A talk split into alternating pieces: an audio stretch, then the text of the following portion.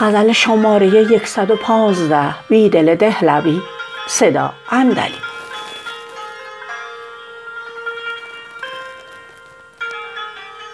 عبرتی کو تا لب از هذیان به هم دوزد مرا، موج این گوهر نمی دانم چه پهلو زد مرا.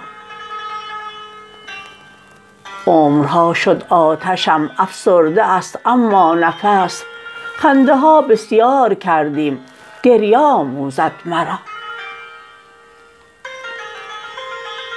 زان همه حسرت که حرمان باغبارم برده است، می زند دامن نمی دانم کی افروزد مرا.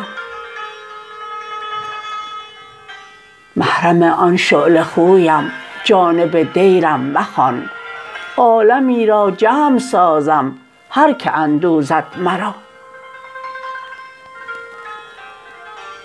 حرف لعل او خموشم کرد بیدل عمرهاست، گبر دارد رو به محرابی که می سوزد مرا.